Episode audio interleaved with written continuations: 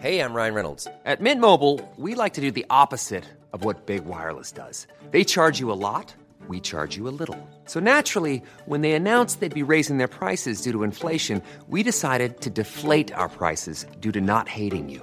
That's right. We're cutting the price of Mint Unlimited from $30 a month to just $15 a month. Give it a try at mintmobile.com slash switch. $45 upfront for three months plus taxes and fees. Promo rate for new customers for limited time. Unlimited more than 40 gigabytes per month. Slows. Full terms at mintmobile.com.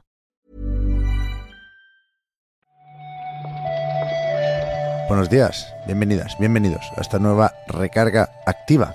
Hoy es viernes ya, menos mal, 11 de marzo, y vamos a hablar un poquito de las últimas noticias que nos ha dejado este loco mundo del videojuego con Óscar Gómez. Dos días seguidos, Óscar. Ya ves, y eso, eh, dos días seguidos, pero esta combinación hace mucho que no se, que no se da. Yo creo que desde el verano o así, ¿eh? Sí, verdad. Recuerdo que hicimos una, pero hace ya un montón de tiempo. Hace un montón. Sí, sí. Sí, sí. Eh, hay cositas hoy, ¿eh? O sea que pim pam. Esto hay que hacerlo rápido. Venga, pues vamos para allá.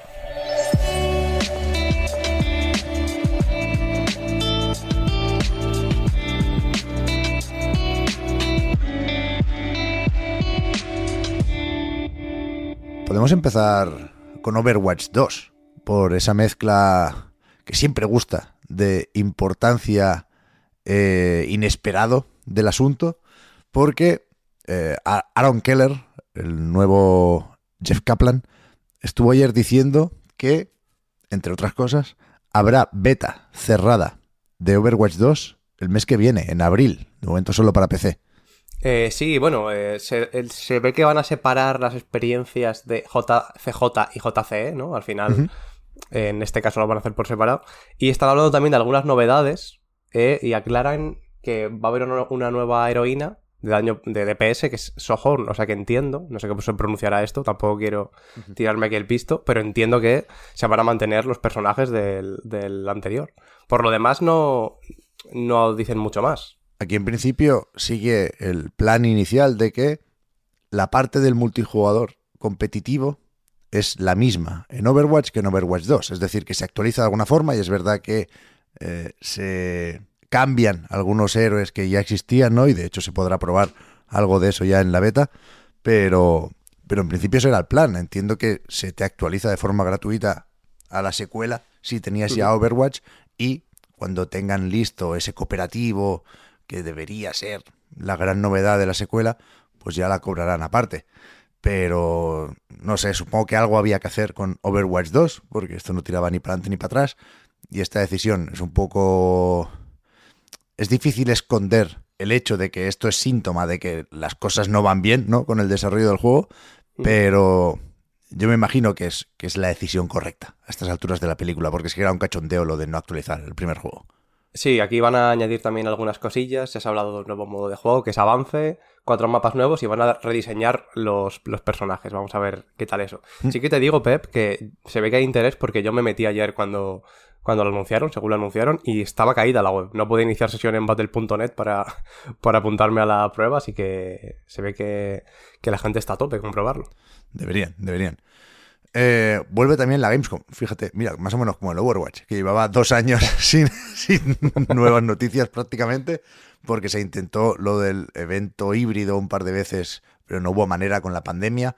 Y la intención este año, si lo permiten las posibles nuevas variantes, cruzamos los dedos, esperemos que no, pues del 24 al 28 se va a poder reunir la gente otra vez en, en Colonia, Alemania.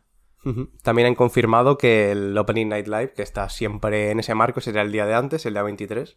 Esto de base es solo online y a partir del 24 es cuando se podrá, se podrá unir la gente de forma presencial.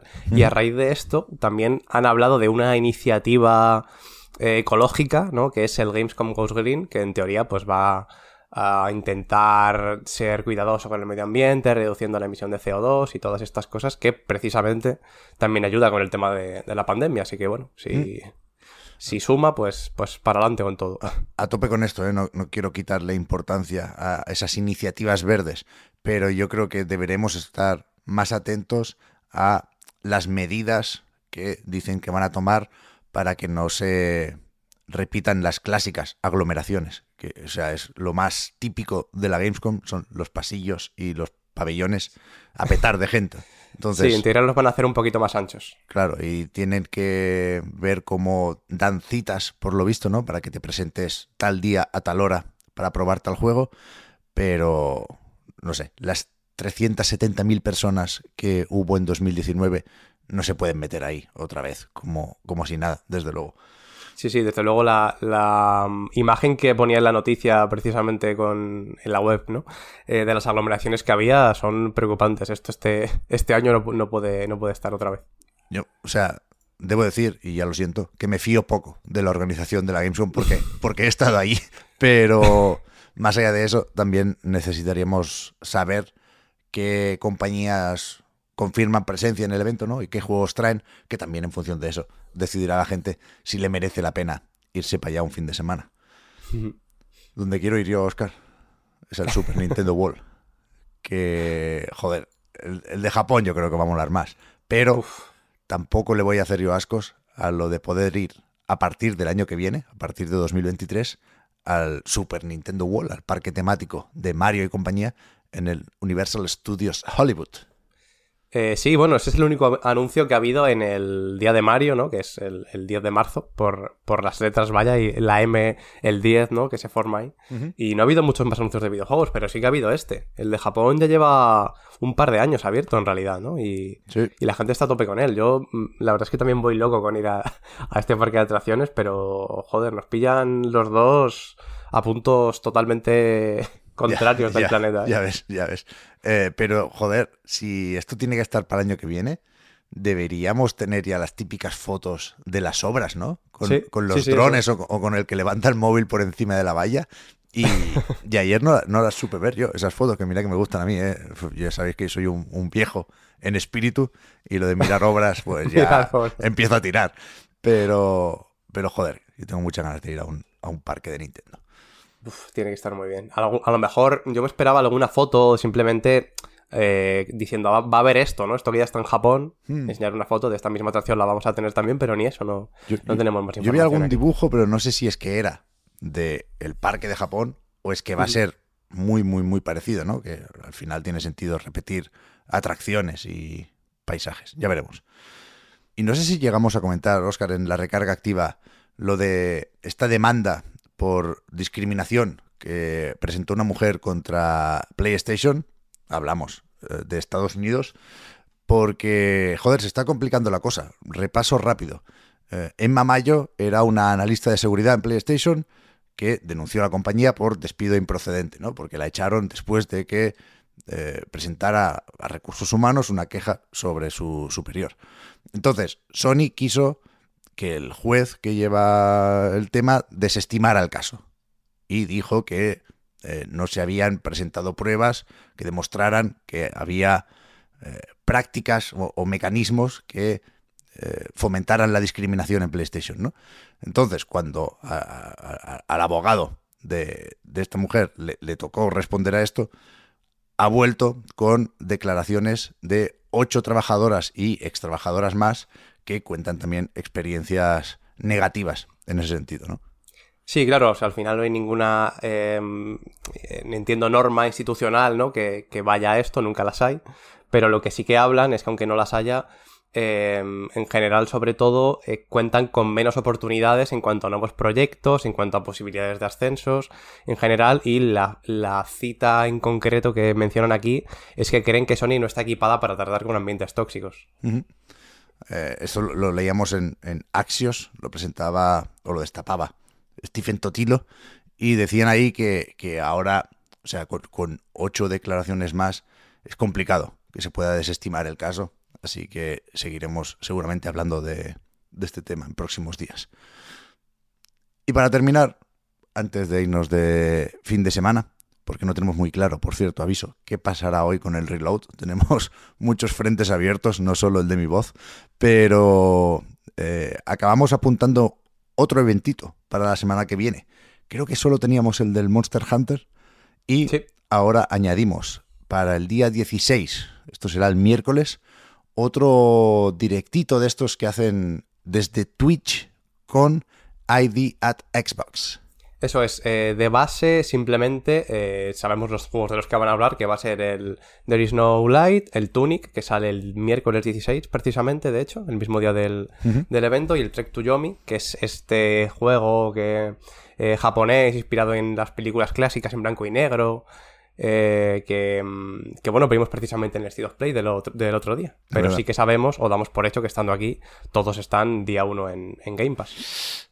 No tiene por qué ser todos, ¿eh? O sea, en otros eventos de este estilo, es verdad que la mayoría estaban en Game Pass y así lo dejaban claro, ¿no? Y así se, se presentaban aquí. Pero yo creo que no es una norma, ¿eh? No, no, no es un requisito para, para poder aparecer en este evento que, joder, será a las 7 de la tarde. Esto está muy feo que yo lo diga. Pero igual no hay que verlo. ¿Por qué? Porque no por los juegos, que, que pueden estar muy bien, sino porque es aquel evento, lo recordaréis porque ha habido un par, que acaba durando tres horas y media, en el que la gente habla mucho Sí, es entrevistas con desarrolladores hasta el extremo. y al final, quieras que no, la mañana siguiente te pones el recarga, te decimos los cuatro más chulos que saldrán en Game Pass y eso que ganas. Creo yo, ¿eh? Yo es lo que haría. Pero en casa, haced lo que queráis, que nadie os diga lo que podéis hacer. Y alguna fecha seguramente conoceremos de las que no se conocen todavía. Yo creo que, que al final hay que quedarse con lo importante. Sí, sí. Así que nada, vamos a ver qué hacemos finalmente con el podcast Reload de esta semana. Os decimos o por Twitter o, o en el mismo Patreon si hay cualquier cosa, pero por supuesto, en caso de no poder grabar hoy, lo haremos lo antes posible. Pero vamos a ver también si hay más noticias, que a estos de los videojuegos les gusta también anunciar cositas los viernes. Muchas gracias, Oscar, por haber comentado la jugada. Hablamos ahora. Muchas gracias, Pep. Que vaya bien. Chao.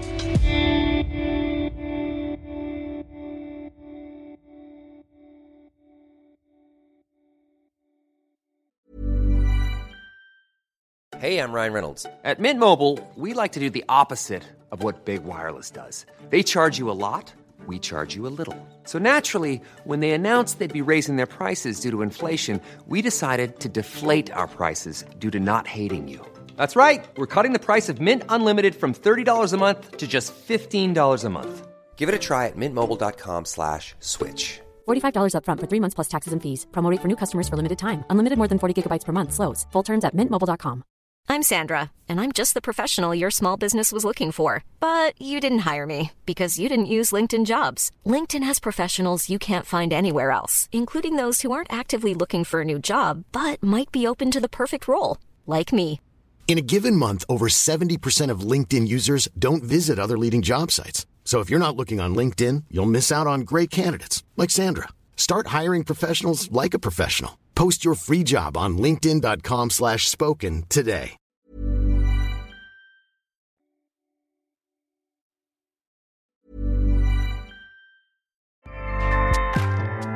ACAST powers the world's best podcasts. Here's a show that we recommend.